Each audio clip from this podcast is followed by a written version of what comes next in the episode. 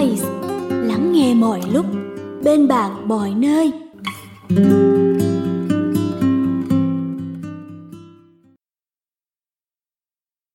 Bạn đang nghe sách nói tại Voice. Mời bạn lắng nghe quyển sách Cứ sống là sẽ lớn Sai hơn, trưởng thành hơn. Tác giả Thương Tâm Bích Đơn vị ủy thác bản quyền. Nhóm Cô Vi Nhân sinh Cửu Bảo Giọng đọc Xa xa Tuổi trẻ, ta có gì? Bạn có từng dằn vặt vì tuổi trẻ vấp ngã đôi lần? Bạn có từng ngăn bản thân khám phá thế giới chỉ vì sợ thất bại bất ngờ? Bạn có từng hối tiếc với những điều chưa dám làm không? Bạn muốn một cuộc đời hoàn hảo. Phải chứ? Vậy bạn cũng giống Tiến. Anh chàng vừa tốt nghiệp, chẳng có gì trong tay ngoài tấm bằng cử nhân. Tiến quyết tìm cho mình một công việc phù hợp với bản thân, nhưng không biết điều gì đang chờ mình phía trước. Tiến tự ti, mình chẳng bằng ai. Ngoại hình cũng không đủ hào nhoáng. Chỉ gỡ lại bằng nụ cười tươi giói, đem đến thiện cảm. Thật may còn có nụ cười. Cũng như tất cả mọi người, Tiến rất sợ thất bại. Chưa làm gì, Tiến đã sợ hãi. Tiến muốn mọi thứ thật hoàn hảo, không có vết bụi nào vương trên đường mình đi. Cuộc đời trôi qua êm ả. Chẳng ai muốn thất bại, chẳng ai muốn bị bêu dếu vì điểm kém. Chẳng ai muốn bị đem ra làm trò cười vì nói lắp bắp. Chúng ta muốn mọi người thấy mình dạng ngời, giỏi giang, rực rỡ. Chúng ta muốn mọi người ngưỡng mộ, yêu thương ta. Để làm gì thế? Tiến có một người bạn rất thân, tên là Sai Lầm. Cậu bạn đó lúc nào cũng ở bên Tiến. Ở bên Tiến lúc Tiến làm luận văn. Ở bên Tiến từ lúc thức dậy đến lúc thiếp đi. Tiến ghét cậu ta, còn cậu ta rất quý Tiến mấy kỳ. Có lẽ cậu ta có lý do để ở bên cạnh Tiến chăng? Cuộc đời mỗi người, đặc biệt nhất là thời tuổi trẻ, thời tự do khám phá mọi thứ, thời vỡ òa mọi cảm xúc, kẻ dám đi, người dừng lại. Tuổi trẻ chúng ta thường xoay vần trong tình yêu rồi sự nghiệp. Cứ thế ta thành công hay vấp ngã, sung sướng rồi khổ đau. Đó cũng là cách ta gọi tên tuổi trẻ của mình. Tuổi trẻ của Tiến cũng đang ở đây. Cậu hối thúc bản thân đi tìm việc làm để có thể phát huy các khả năng của mình. Ai không muốn vậy? Thế là Tiến xin vào một văn phòng, làm công việc giấy tờ hồ sơ. Một công việc đầu đều, ngày này qua ngày khác. Hẳn bạn còn nhớ, Tiến đâu chỉ muốn phát huy khả năng, Tiến còn muốn một cuộc đời êm ả nữa. Công việc Tiến chọn, thoạt nhìn đúng là êm ả như vậy. Có thật là thế không? Rồi tuổi trẻ Tiến còn có sai lầm nào nữa? Và tuổi trẻ của bạn thì sao? Đi cùng Tiến nhé và tìm ra chính mình.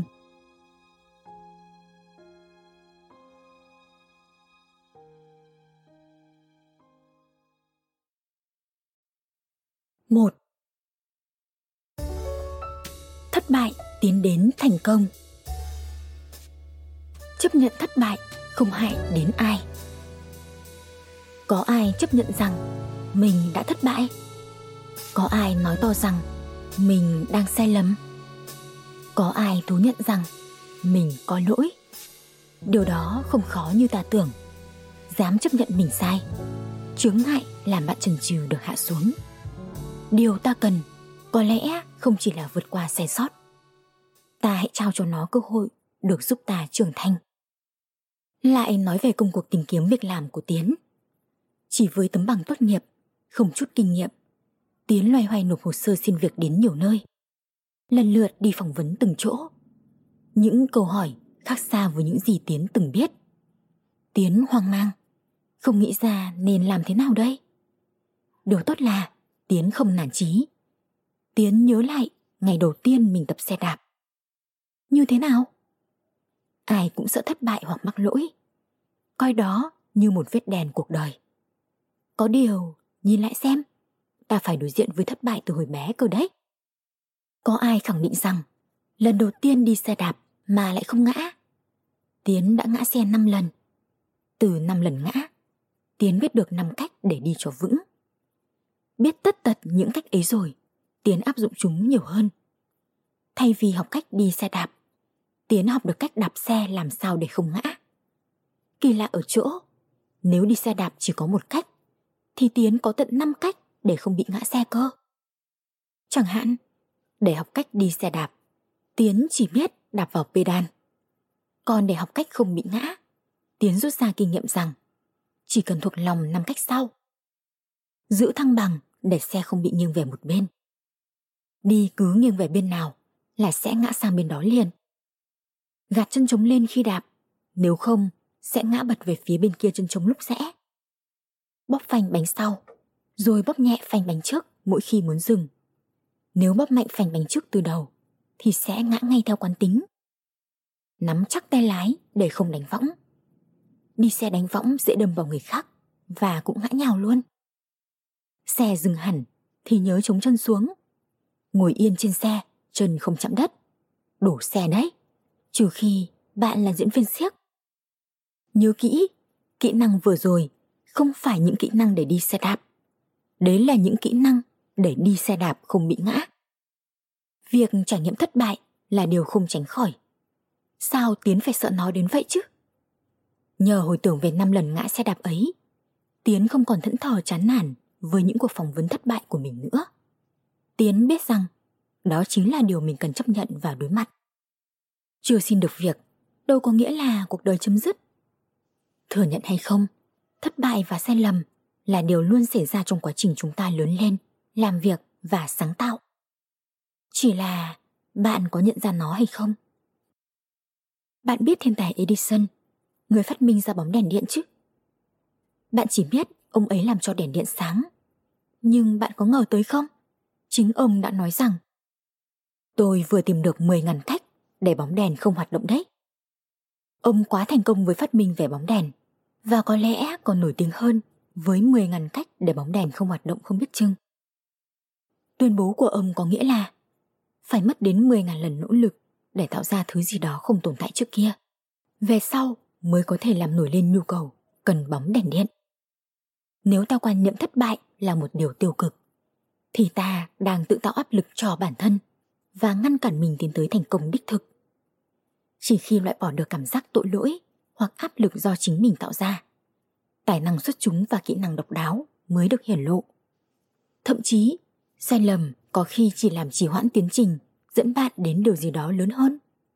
Bạn có tin rằng tất cả những thất bại và sai lầm của bạn ở quá khứ lại chính là nền móng cho những hiểu biết và tính cách được hình thành của bạn ở hiện tại không?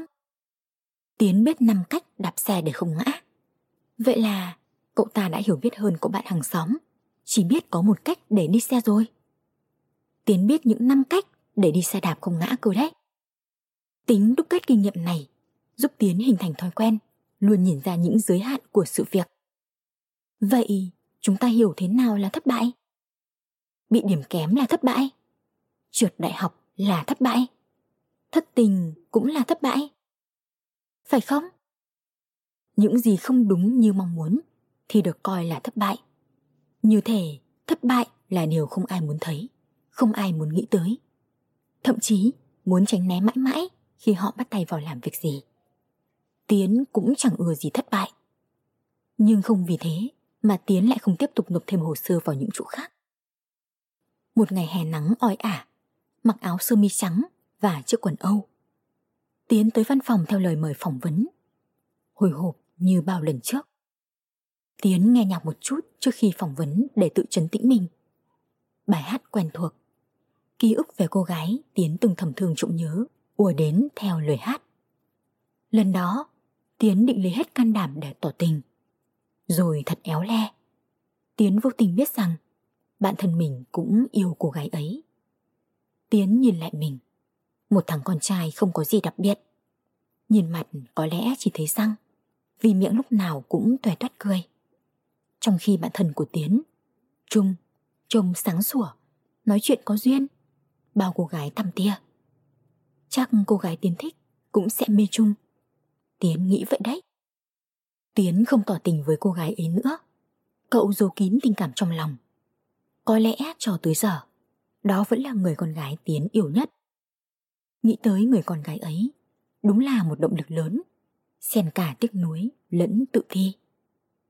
Ngày ấy, mãi rồi Tiến mới nhận ra, Tiến đã thất bại ngay từ suy nghĩ của mình. Giờ Tiến đã biết rằng, nếu chỉ vì sợ thất bại chuyện này mà làm lỡ dở cả chuyện khác, thì đến bao giờ mới có thể làm được gì ý nghĩa cho đời đây? Chúng ta gán cho thất bại những định nghĩa, những quan điểm tiêu cực, để rồi tự làm khổ bản thân. Dù vấp ngã hay sai lầm, chúng ta vẫn tiếp tục sống. Thời gian đâu có ngừng trôi hay quay ngược để chúng ta làm lại lần nữa. Vậy thì chỉ còn một cách. Hãy bắt đầu hành trình, thay đổi quan niệm về thất bại đi. Thay đổi quan niệm. Lỗi là kinh nghiệm. Nếu thất bại chỉ đơn giản là một quan niệm thì thật đơn giản, hãy thay đổi nó. Trước buổi phỏng vấn, Tiến thấy Trung, cậu bạn thân xưa kia của mình cũng tới phỏng vấn. Thật không thể ngờ. Nếu thời đó Trung có dáng vẻ thư sinh trắng trẻo, thì giờ Trung Trung nam tính và mạnh mẽ hơn nhiều. Liệu Tiến có tiếp tục tự ti trước Trung, rồi để tuột mất cơ hội này? Bạn biết đấy, chúng ta thường có nhu cầu chứng tỏ mình với quá khứ. Đây là một dạng tâm lý.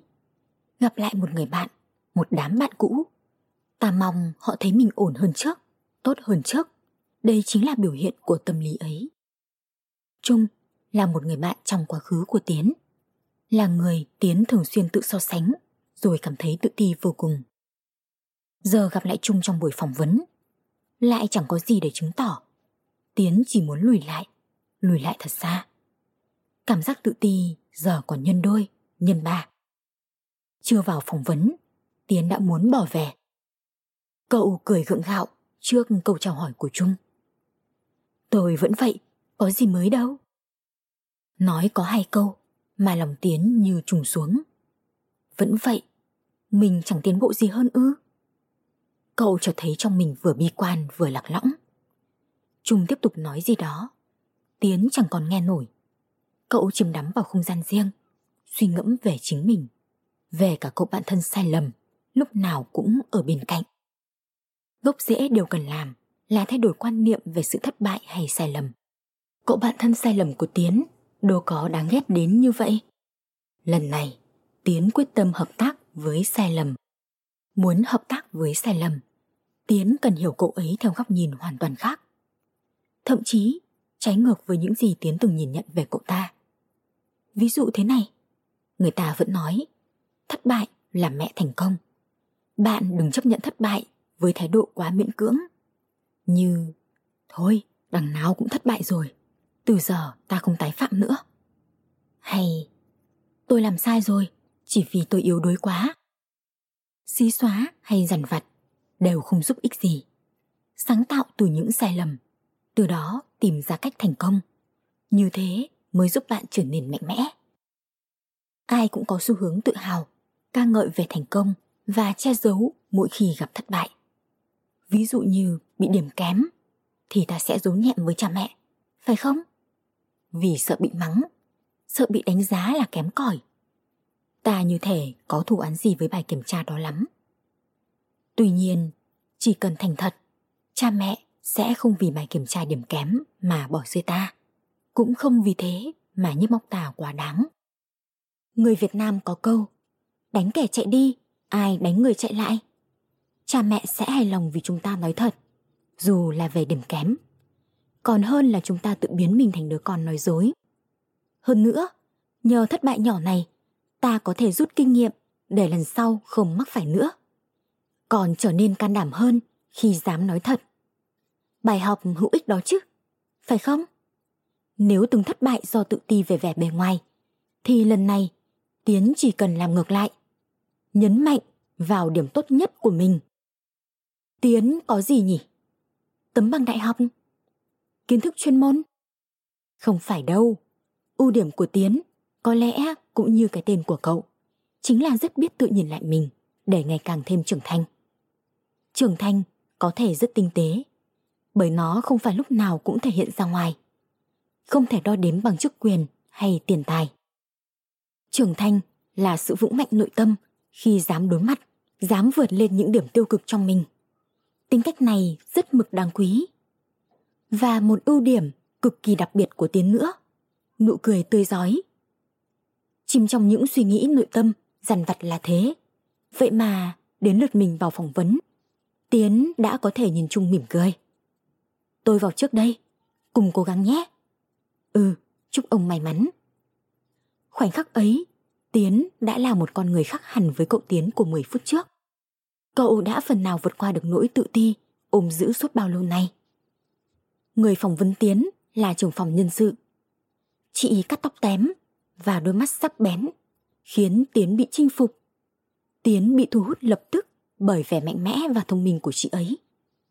Chị nhìn Tiến từ đầu tới chân và chị nói Công việc ở đây đều đều, năm này qua năm khác, em sẽ gắn bó lâu dài chứ. Dù có thần thái lấn áp người khác, nhưng chị ấy tỏ ra cực kỳ nhẹ nhàng với Tiến. Em đủ sức để làm việc ngày đêm. Bình thường em ăn nhiều để lấy sức làm việc sẵn rồi ạ. Chỗ này vừa ổn định vừa bình yên. Em nghĩ mình đã tìm được chỗ văn phòng nhiều người mơ chẳng được. Tiến cười một cái rõ tươi. Tiến cười vàng khắp phòng. Chị trưởng phòng nhân sự bất ngờ phỏng vấn Tiến bằng tiếng Anh. Tiến sững người. Tiến chưa từng chuẩn bị gì cho việc phỏng vấn bằng tiếng Anh cả. Tiến hơi lắp bắp và mất tự tin ngay sau nụ cười nồng hậu vừa rồi. Tiến lo lắng. Cửa ải, người bạn cũ, Trung, còn chưa kịp nguội. Giờ lại tới cửa ải này. Quả là một buổi xin việc thú vị đến thót tim. Ra về, chị trưởng phòng nhân sự bắt tay Tiến. Chị bảo, lúc nào gặp chị cũng phải cười đấy nhé. Lòng Tiến thấy ấm áp, xua bớt đi những lo lắng kia. Có người cho rằng những sai lầm gây ra là rất đau đớn. Chúng ta sẽ cảm thấy tội lỗi, hối tiếc và dằn vặt về những thiếu sót của mình. Giống như Tiến, vừa tự tin hơn vào vẻ bề ngoài của mình rồi, lại vấp phải một hòn đá to đùng, tên là tiếng Anh. Thật khủng khiếp, Tiến không được cho biết trước sẽ phỏng vấn bằng tiếng Anh. Tiến không rõ công việc của mình tại sao đòi hỏi tiếng Anh. Về chuyên môn, Tiến không quá lo, còn tiếng Anh đó là thứ Tiến có nhồi vào đầu cũng không nổi. Tiến hoảng hốt khi gặp tình huống không được chuẩn bị. Tiến cũng tự biết khả năng tiếng Anh của mình đến đâu, nên cậu đành cứ đắp bừa lúc ấy. Chúng ta không thể lường được những điều bất ngờ sẽ tới, nhưng có thể học từ nó. Bước ra khỏi công ty, Tiến thầm nhủ. Dù được nhận vào làm hay không, mình cũng nên đi luyện thêm tiếng Anh. Cậu cười vui vẻ với chính mình khi nghĩ.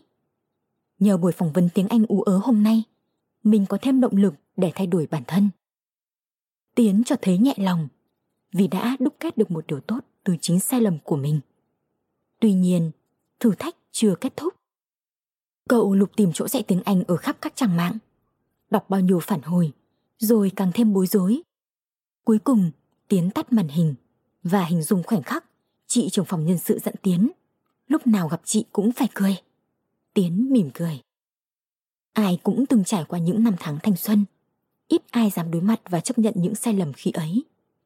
Họ chỉ muốn nhớ lại những điều tươi đẹp và hạnh phúc. Đó mới là ý nghĩa của cuộc đời. Phải không?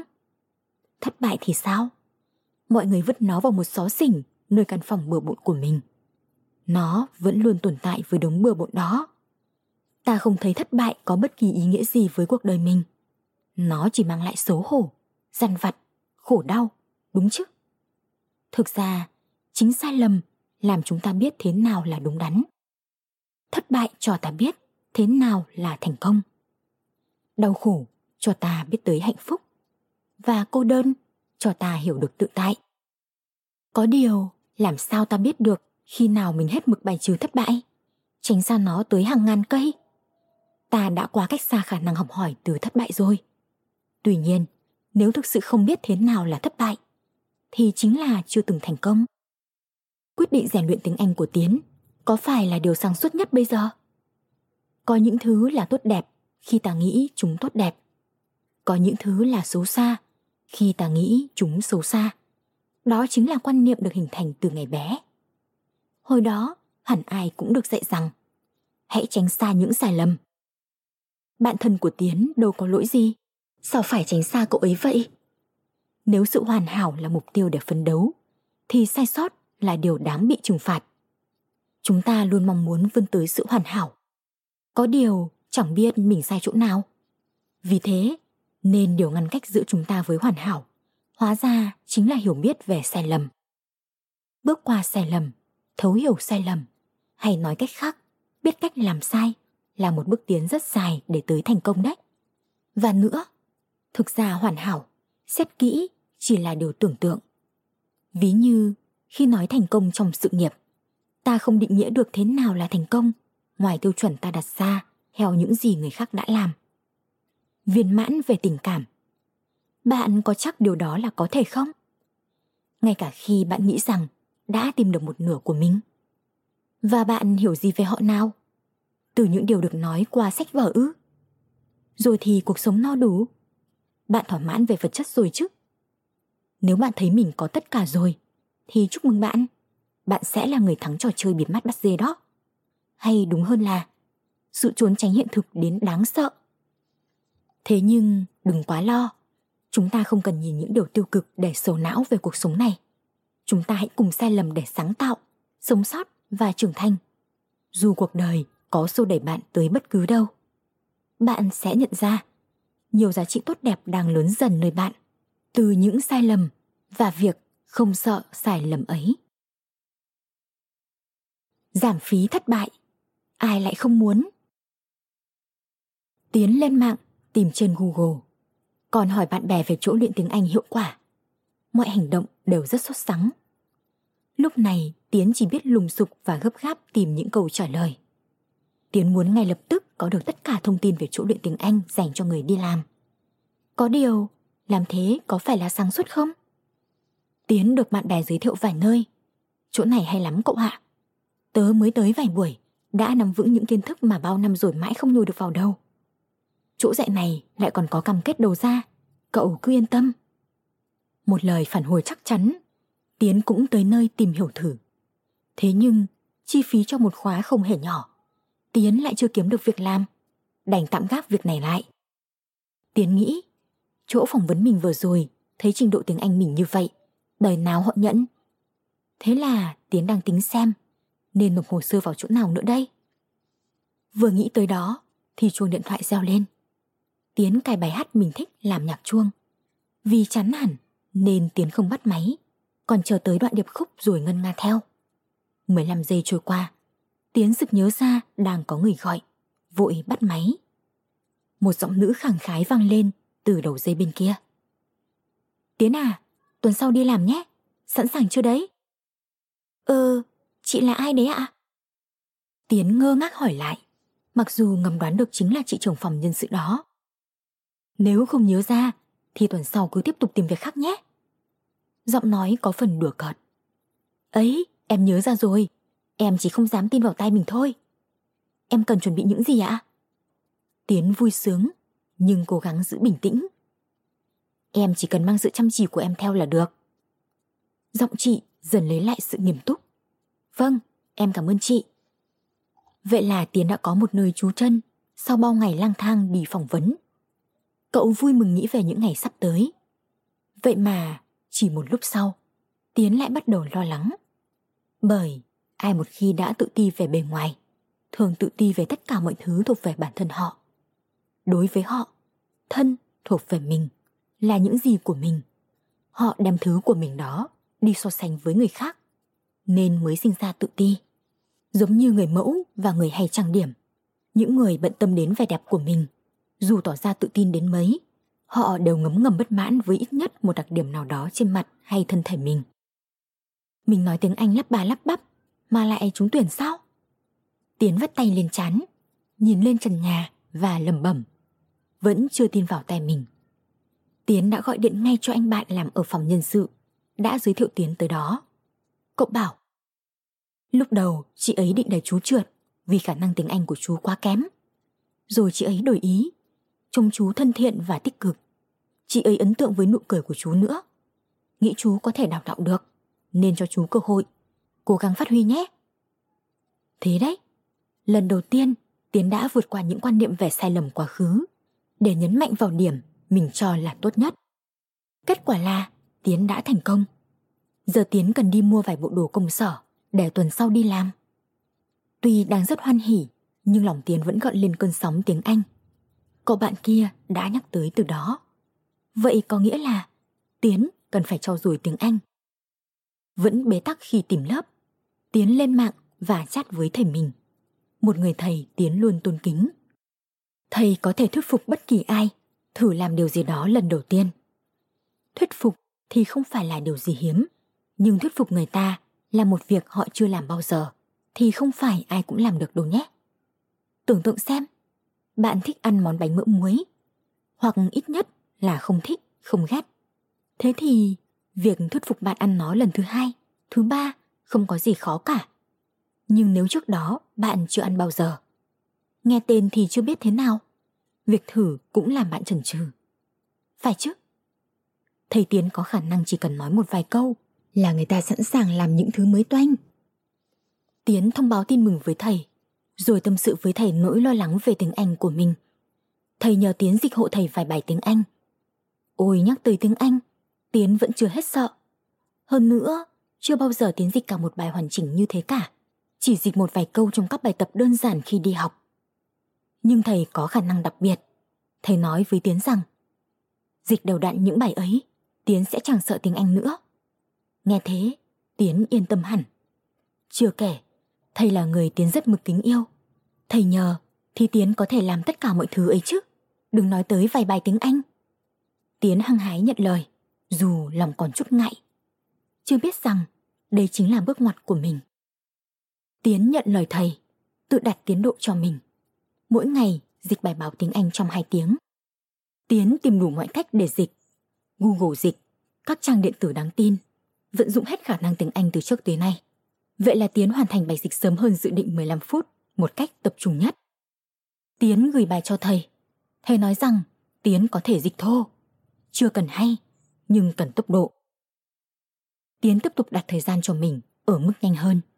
Mỗi ngày, thầy đều gửi bài cho Tiến. Có những hôm làm việc mệt lạ, Tiến vẫn kiên trì dịch xong bài hôm đó để còn được nhận bài khác từ thầy. Lúc dịch các bài tiếng Anh, Tiến khám phá ra rằng có những từ dù vẫn là nghĩa đó, nhưng ghép với các từ khác nhau lại có những ý nghĩa khác nhau. Thật kỳ diệu. Tiến từng vốn chỉ biết mỗi cách dịch tiếng Anh sang tiếng Việt, kiểu word by word, dịch từng từ. Giờ khám phá ra thêm ý nghĩa của các từ tiếng Anh. Tiến vô cùng thích thú. Cứ hết giờ làm việc, Tiến ngồi lại dịch các bản tiếng Anh, tìm tòi và học hỏi. Tiến tưởng tượng mình đang trò chuyện với những con chữ của thế giới khác. Cảm giác được thoát khỏi sự nặng nề từ áp lực công việc hàng ngày. Dần dần, Tiến thấy yêu việc dịch ấy. Tiến tin rằng đằng sau mỗi con chữ đều có hoạt động đời sống riêng. Tâm Tiến thấy bình yên lạ thường. Một hôm, thầy hỏi Tiến, còn sợ tiếng Anh không con? Nhắc tới tiếng Anh, Tiến bỗng nhiên thấy nó quen thuộc quá. Tiến nhận ra rằng tiếng Anh không khó như mình vẫn nghĩ. Qua ba tháng, không mất một đồng học phí nào. Chỉ đầu đặn dịch các bài tiếng Anh, kèm theo lời động viên và quan tâm của thầy. Tiến giỏi tiếng Anh hơn hẳn. Tiến cũng không thấy sợ bất kỳ kỹ năng nào nữa, dù là nghe, nói hay đọc, viết. Tâm thái tự tin vào tiếng Anh của Tiến chẳng phải chính là điều Tiến Hằng tìm kiếm hay sao? Không tốn xu nào, chỉ cần không nản chí và sáng tạo từ thất bại của mình. Từ ấy đạt đến kết quả đúng ý mình nhất. Ai không muốn cơ chứ? Nếu bạn vẫn còn tự ti về khả năng của mình, thì điều đơn giản là chỉ cần cải thiện chúng. Chúng không đáng sợ tới vậy đâu, chỉ là bạn có tìm cách thay đổi chúng hay không. Rút ra bài học từ sai lầm Tiến đang vui sướng về chuyện luyện tiếng Anh miễn phí, thì chợt nghĩ, tại sao mình thích thú với chuyện này? Có phải hoàn toàn chỉ vì mình đã tìm được cách luyện tiếng Anh hiệu quả không? Đúng là thế. Nhưng một phần lớn Tiến mừng vui vì, miễn phí. Tiến không thể tự lừa dối mình được. Một phần, cậu vui là bởi tìm ra cách để cải thiện tiếng Anh mà không mất tiền, là đã giảm thiểu được chi phí của việc sửa chữa sai lầm. Sai lầm khi Tiến không chăm chỉ học tiếng Anh từ những ngày học phổ thông chẳng hạn. Xong việc ấy rồi, giờ Tiến đối mặt với một sai lầm tiếp theo.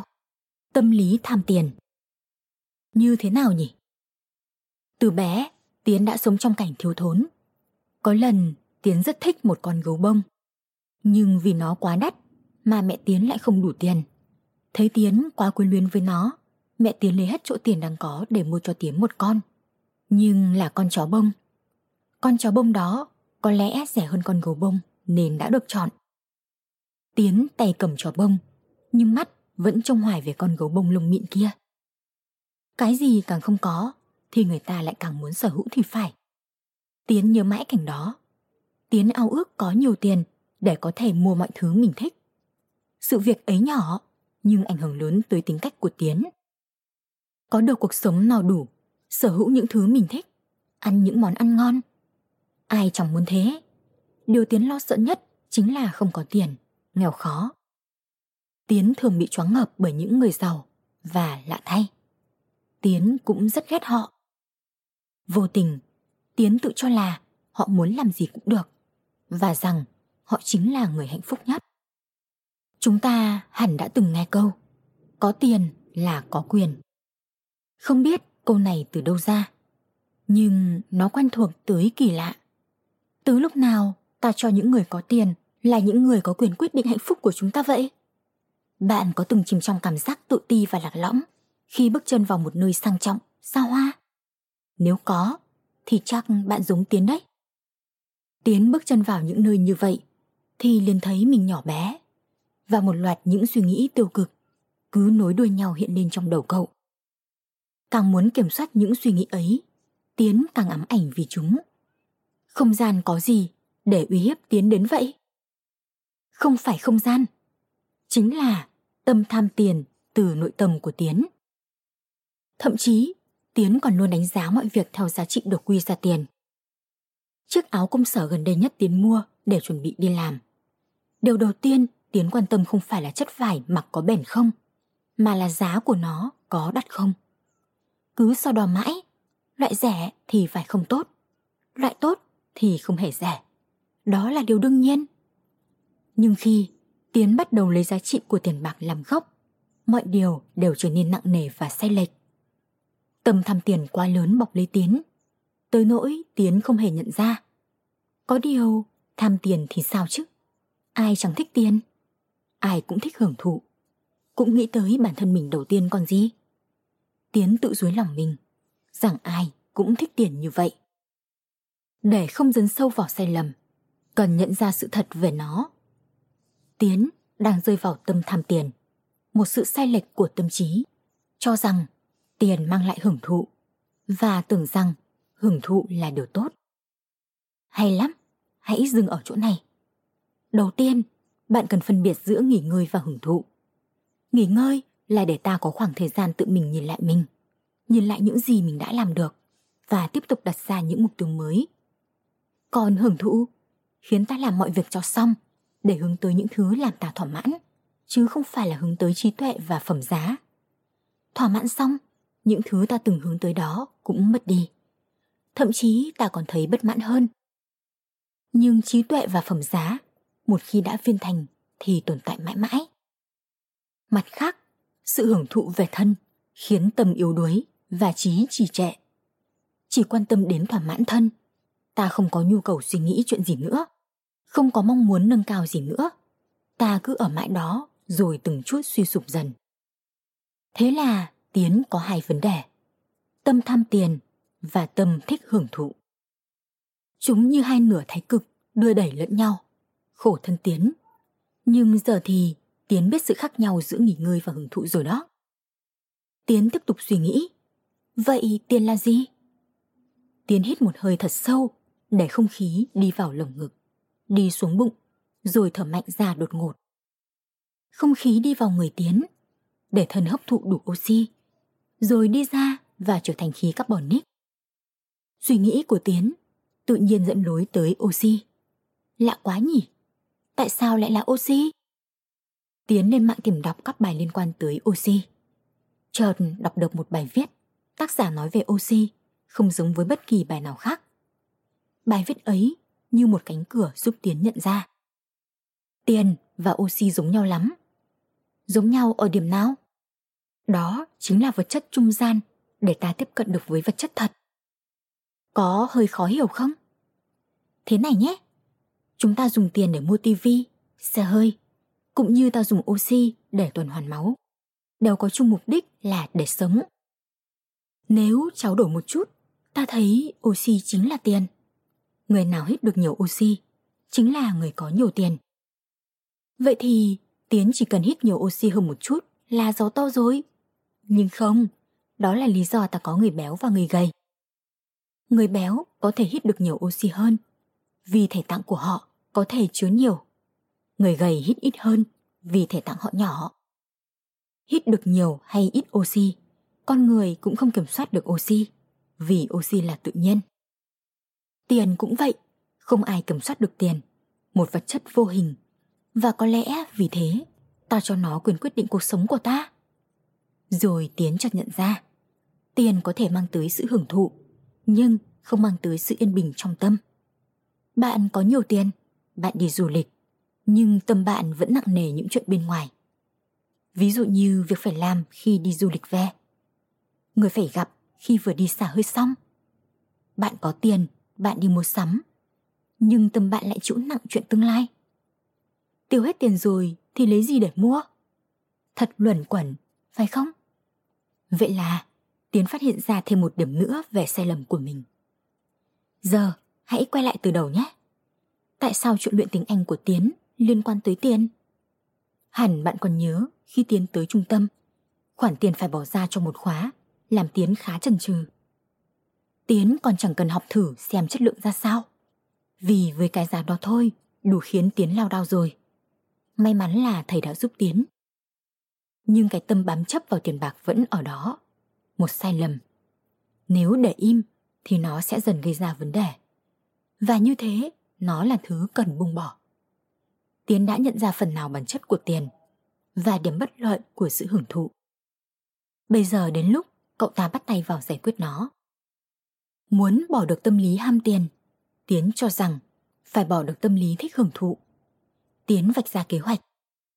Tâm lý hưởng thụ liên quan tới mong muốn thỏa mãn thân thể, không cần biết đúng sai. Nương theo dục vọng cá nhân mà phát tác. Vậy làm gì để từ bỏ tâm lý này? Tiến đặt ra kỷ luật cho thân. Chỉ khi có kỷ luật mới định lại được thân. Hằng ngày, Tiến tập yoga, đọc sách với một lượng thời gian cố định. Nói thì dễ, một ngày dành ra từng đó thời gian để bắt thân đi vào guồng kỷ luật. Thân sẽ tự đẻ ra cảm giác mệt mỏi, rồi muốn giải trí. Thế nhưng, cảm giác ấy không phải là điều thực sự thân muốn đâu. Nó chẳng qua là một động lực sai lệch khi thân tâm trí bất nhất. Vì với bản tính luôn mong muốn sự hoàn thiện của con người. Chắc chắn rằng tâm luôn mong tới việc nâng cao phẩm giá và trí mong tới việc được bồi dưỡng, viên thành. Vậy thì đừng để cảm giác giả của thân hủy hoại điều đó. Cách luyện tiếng Anh thầy bày cho Tiến chính là một thói quen kỷ luật mỗi ngày. Từng ngày dịch từng đó với một lượng thời gian nhất định. Đó chính là kỷ luật. Tiến đã có được sự thanh thản khi trau dồi một kỹ năng khác bên cạnh công việc chính. Kỹ năng này vừa giúp Tiến nâng cao tiếng Anh, vừa giúp Tiến đưa mình vào kỷ luật sống. Từ đó định được thân. Định được thân là nền tảng đầu tiên để phát triển tâm và trí. Sự rèn luyện đó thực sự có tác dụng đến vậy ư? Tiến duy trì kỷ luật khắt khe, bám vào đúng chuyện luyện tiếng Anh đó. Bạn có thấy, tưởng gì chứ, đơn giản vậy thôi sao không? Thực vậy, hóa ra nhiều điều đơn giản lại thường ẩn chứa nhiều thứ kỳ diệu. Gỡ bỏ sai lầm bằng cùng một hành động. Trước và sau khi nhận ra tâm tham tiền, Tiến vẫn thực hành kỷ luật dịch tiếng Anh đó. Chỉ là tâm thái đi cùng với hành động đã thay đổi. Tuyệt vời đấy chứ, phải không? Tiến nhận ra, giá trị không phải được đánh giá bằng tiền. Giá trị phải được kiểm nghiệm bằng cảm nhận và lý trí. Cũng giống như giá trị của cái áo, không chỉ được đánh giá bằng tiền. Nó có nhiều ý nghĩa hơn thế. Chất vải có đủ bền. Người làm chiếc áo là người thế nào? Người mặc nó có cảm thấy thoải mái không? Tiền chỉ là thứ trung gian để Tiến có được chiếc áo đó. Nó không quyết định bản chất và giá trị của chiếc áo. bạn cũng vậy. Có thể bạn đã từng để tiền quyết định tới cuộc đời mình, để mình mắc vào sai lầm ấy. Hãy rút ra bài học từ sai lầm bằng cách đi sâu vào và thoát khỏi nó.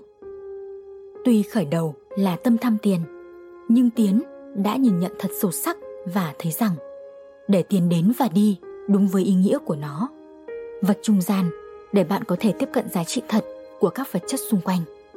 Hãy nhớ, cuộc sống có kỷ luật sẽ là nền tảng để bạn nâng cao phẩm giá, bồi dưỡng trí tuệ, biến sai lầm thành điều đúng đắn. Hết tuổi trẻ ta có gì? Phần 1. Thất bại tiến đến thành công.